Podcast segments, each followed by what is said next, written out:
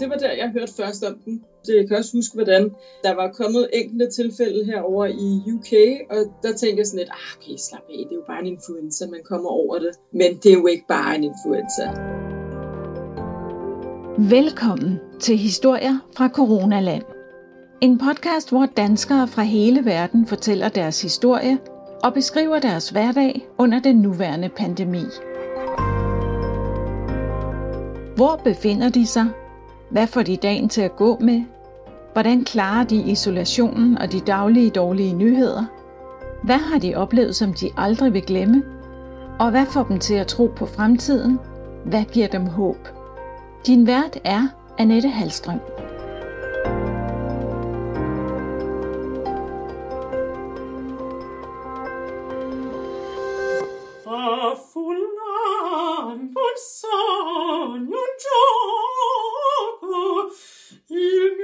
Mit navn er Anne-Sophie Søby Jensen. Jeg er mezzosopran, og jeg er dansk. Jeg er 29 år gammel, og jeg er på mit første år uden for uddannelse. Jeg har simpelthen afsluttet min uddannelse som sanger, både fra det Kongelige Danske Musikkonservatorium og Royal Academy of Music i London, hvor jeg har gået i to år på en master. Og nu bor jeg simpelthen nede i Brighton i UK. Det ligger en time fra London. Så jeg har stadig mulighed for at komme ind og synge til auditions en gang imellem, og synge til koncerter og sådan noget, men det er der jo desværre ikke så meget mere af de her, de her dage. Der er rigtig meget, der er blevet aflyst øhm, eller udskudt, så man må finde på alternative måder at booste sin freelance business på. Men øh, det, er, det er mig. Fortæl mig lige, hvordan øh, havnede du i England og i Brighton? Jamen, så jeg havnede i England, fordi jeg havde mødt en, en ret fantastisk sanglærer øh, hjemme i København, og øh, jeg, jeg havde simpelthen bare brug for at komme væk.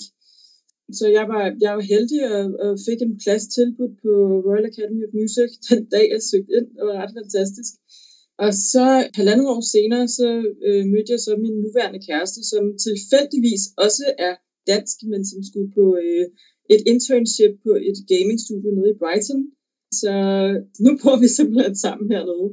Jeg flyttede ned i, i september. Hyggeligt. Ja. Kan du ikke lige fortælle os, hvordan din hverdag så ud, før corona kom? Jo, i virkeligheden føler jeg faktisk ikke den helt store forskel. Øh, andet end at selvfølgelig nu er, der var ret mange øh, ting, som jeg skulle have sunget til her den næste stykke tid, fordi vi har øh, påsketid lige om lidt. Der er rigtig mange koncerter, der bliver afholdt i påsken som jo selvfølgelig er, er blevet udskudt eller aflyst. Men derudover så, øh, så går min hverdag egentlig ud på at øve mig og øh, jeg underviser. Og så selvfølgelig må vi jo ikke undervise længere herover i hvert fald. Altså vi har fået udgangsforbud, man må ikke mødes mere end maks to personer fra forskellige husstande. Man må ikke engang gå ud uden for døren, hvis ikke man har en, øh, en ret øh, legitim grund, som at hvis man skal ud og købe ind, eller eller har et, et, et livsnødvendigt job.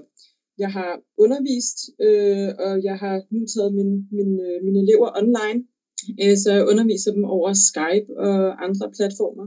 Og det fungerer super godt, det er jeg så glad for at gøre.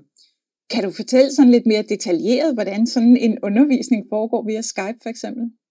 Jo, øhm, inde i stuen har vi et klaver, og så sætter jeg min laptop, min, øh, min bærbare computer på klaveret, og så har jeg nogle hørebøffer, ligesom du sidder med, Annette, øh, på mine ører, så jeg kan høre lyden klart og tydeligt. Og så, øh, så gennemgår jeg nogle øvelser med mine elever og, og ser, hvordan øh, jeg kan hjælpe dem til både bedre holdning og bedre lydproduktion øh, fra deres stemme. Men det er klart, at jeg bliver nødt til at ligesom slå, eller øh, gøre min undervisning måske 20% langsommere, end jeg egentlig ville, fordi at der kan være forsinkelser i lyden, når jeg spiller klaveret, jeg kan ikke akkompagnere dem så godt, som jeg gerne ville, så de får typisk bare en akkord at synge til, eller så foreslår jeg nogle gange, at de sætter den sang på, som de gerne vil arbejde med, øh, slår den til med nogle hovedtelefoner, som de så står med og synger til tracket, så jeg ikke kan høre tracket, men bare kan høre deres stemme. Okay, hvordan fungerer det, synes du? Øhm, jeg synes faktisk, det fungerer helt vildt godt. det, det er helt fantastisk. Jeg var simpelthen så glad for, at, øh, at jeg havde de her to gode oplevelser, fordi det er så lærerigt og så skønt at undervise. Man kommer tæt på et andet menneske, man kan hjælpe dem, og jeg kommer også i kontakt med, med det at synge igen, og det at lære fremme, og det elsker jeg simpelthen. Så det var virkelig fedt. Historier fra Coronaland. Danskernes historier fortalt i podcastform.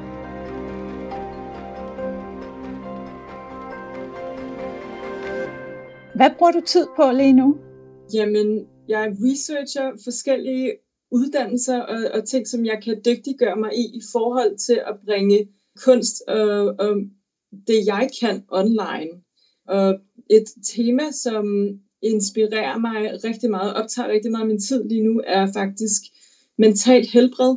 Øhm, jeg overvejer lidt, om der er måder, jeg kan tage et online kursus på for at blive, øh, for at blive enten terapeut eller mentaltræner, fordi det er noget, der ligger mig meget på sinde, samtidig med at jeg også gerne vil måske tage nogle kurser i social media management og digital marketing, fordi at især i de her tider er det enormt vigtigt, at man har en online presence, både som business, som kunstner, øh, i næsten alt, hvad vi gør disse dage. Hvis vi ikke har en internet connection, så, øh, så bliver det svært at arbejde. Og jeg har jo fulgt dig på diverse sociale medier, og, og kan sige, at du er ekstremt online. Altså, du er virkelig med, at du laver din egen hjemmeside, og du, du er med på noderne.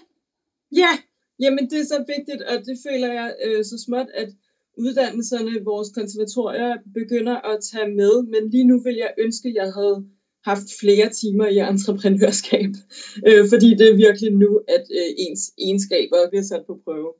Hvis vi lige kigger tilbage på virus, kan du huske, hvornår du første gang hørte om coronavirus? Det må have været tilbage i januar eller februar, tror jeg, da Jyllandsposten havde lavet havde tegnet det kinesiske flag, øh, men i stedet for gule stjerner var der coronavirus.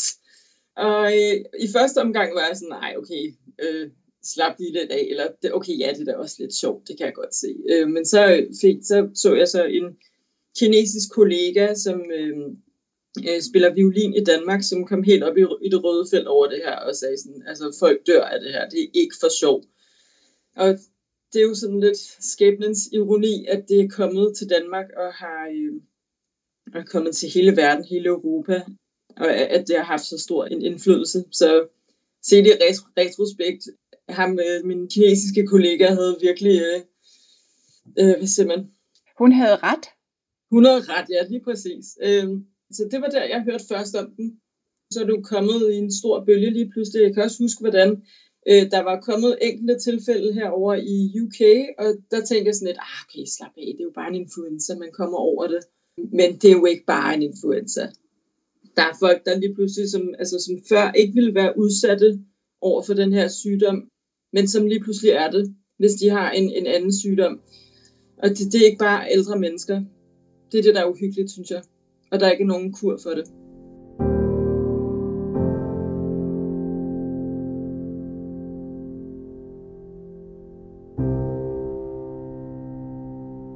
Nu har du jo så været i UK, øh, som har haft to meget forskellige måder at gribe det an på. Først nærmest ingenting, og så til nu nærmest alting. Kan du beskrive, hvordan du har oplevet det?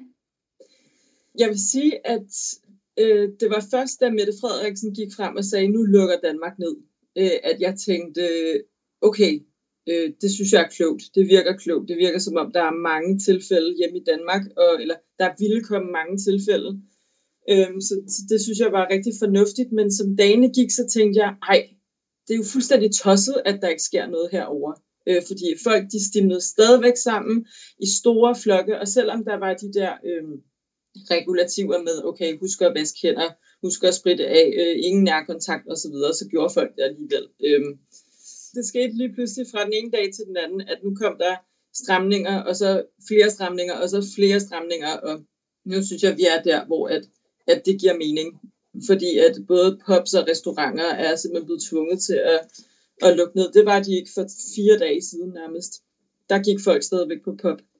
Nu fortalte du i starten, at I ikke må gå udenfor andet end at købe mad. Altså, hvordan er det?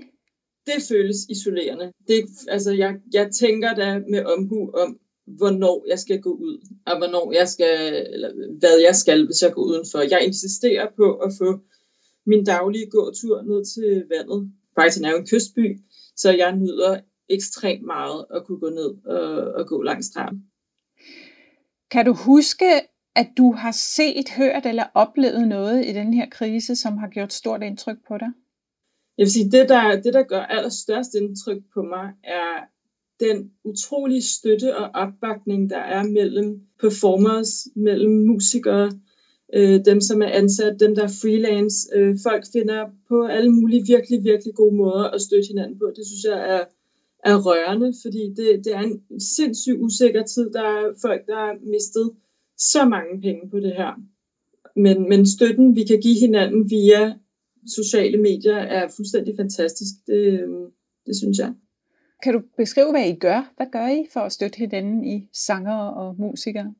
Øhm, så der er forskellige ting. Den seneste øh, øh, ting, jeg har fundet, er, at hvis man har en YouTube-kanal, så øh, kan man prøver at hjælpe hinanden ved at, at øh, øh, abonnere på hinandens kanaler. Så hvis man får over 1000 subscribers, så kan man få penge fra YouTube, hver gang der er nogen, der ser en video på grund af YouTubes reklamer. Det er det seneste tiltag, jeg har set. Øh, men så er der også, det er jo meget forskelligt. Øh, det, det er der, hvor jeg, jeg føler en forskellighed fra Danmark og UK, fordi der er lige kommet et stort øh, udbud, som skal hjælpe øh, selvstændige, men hvis man har været selvstændig i under et år, så får man ikke mulighed for at få hjælp i det her.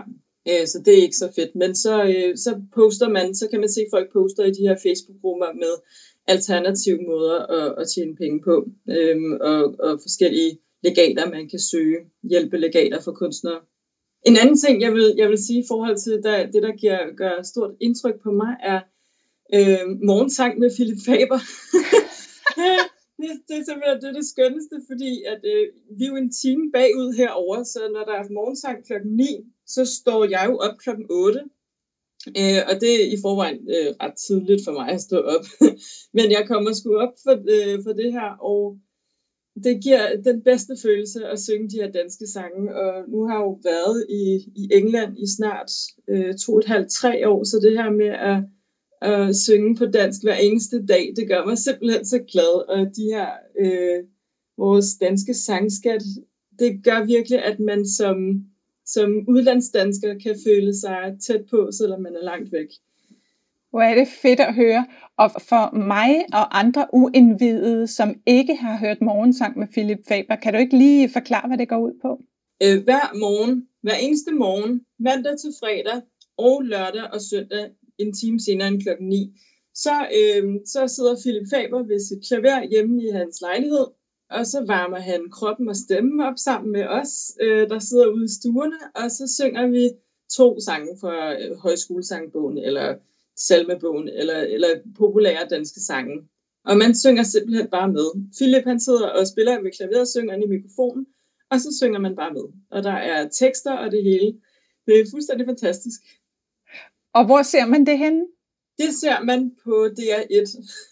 Og der vil jeg lige komme med en, øh, hvad siger man, en, ikke en reprimande til DR, men en slags, det ville være fedt, hvis de ville slå begrænset indhold fra i udlandet, når man sidder her i karantæne og gerne vil se DR, fordi det ville være rart at kunne se DR hele tiden.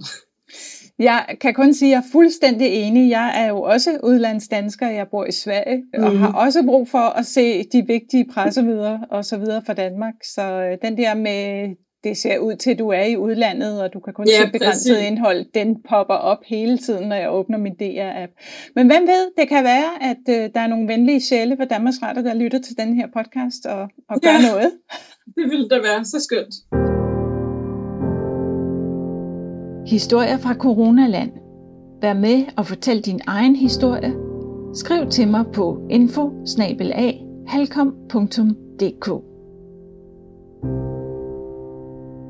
hvad er det mest positive i den her krise, som du har lyst til at give videre?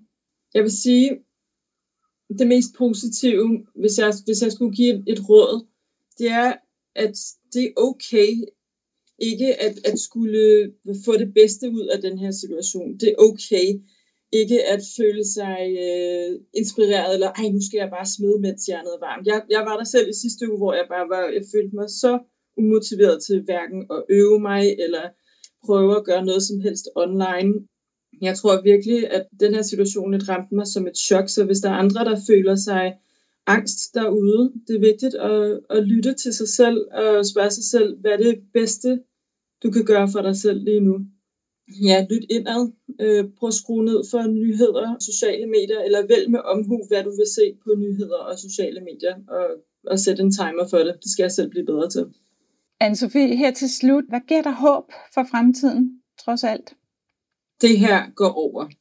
Vi kommer ud på den anden side. Det kan godt være, at vi ikke er de samme, som vi var, men vi har den her erfaring med os, øh, som vi forhåbentlig har vokset fra.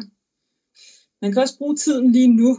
Altså det, der, kan, det, der giver mig håb, er, at man kan bruge tiden lige nu til at, at tænke over, hvad man, hvad man vil bruge sin tid på. Hvad, hvad kan man få det bedste ud af lige nu? Øh, hvad, kan, hvad kan du nørde med? Hvad kan du forbedre dig til? Altså lære en, lære en ny ting, lære et nyt sprog, tage et kursus, få din business online.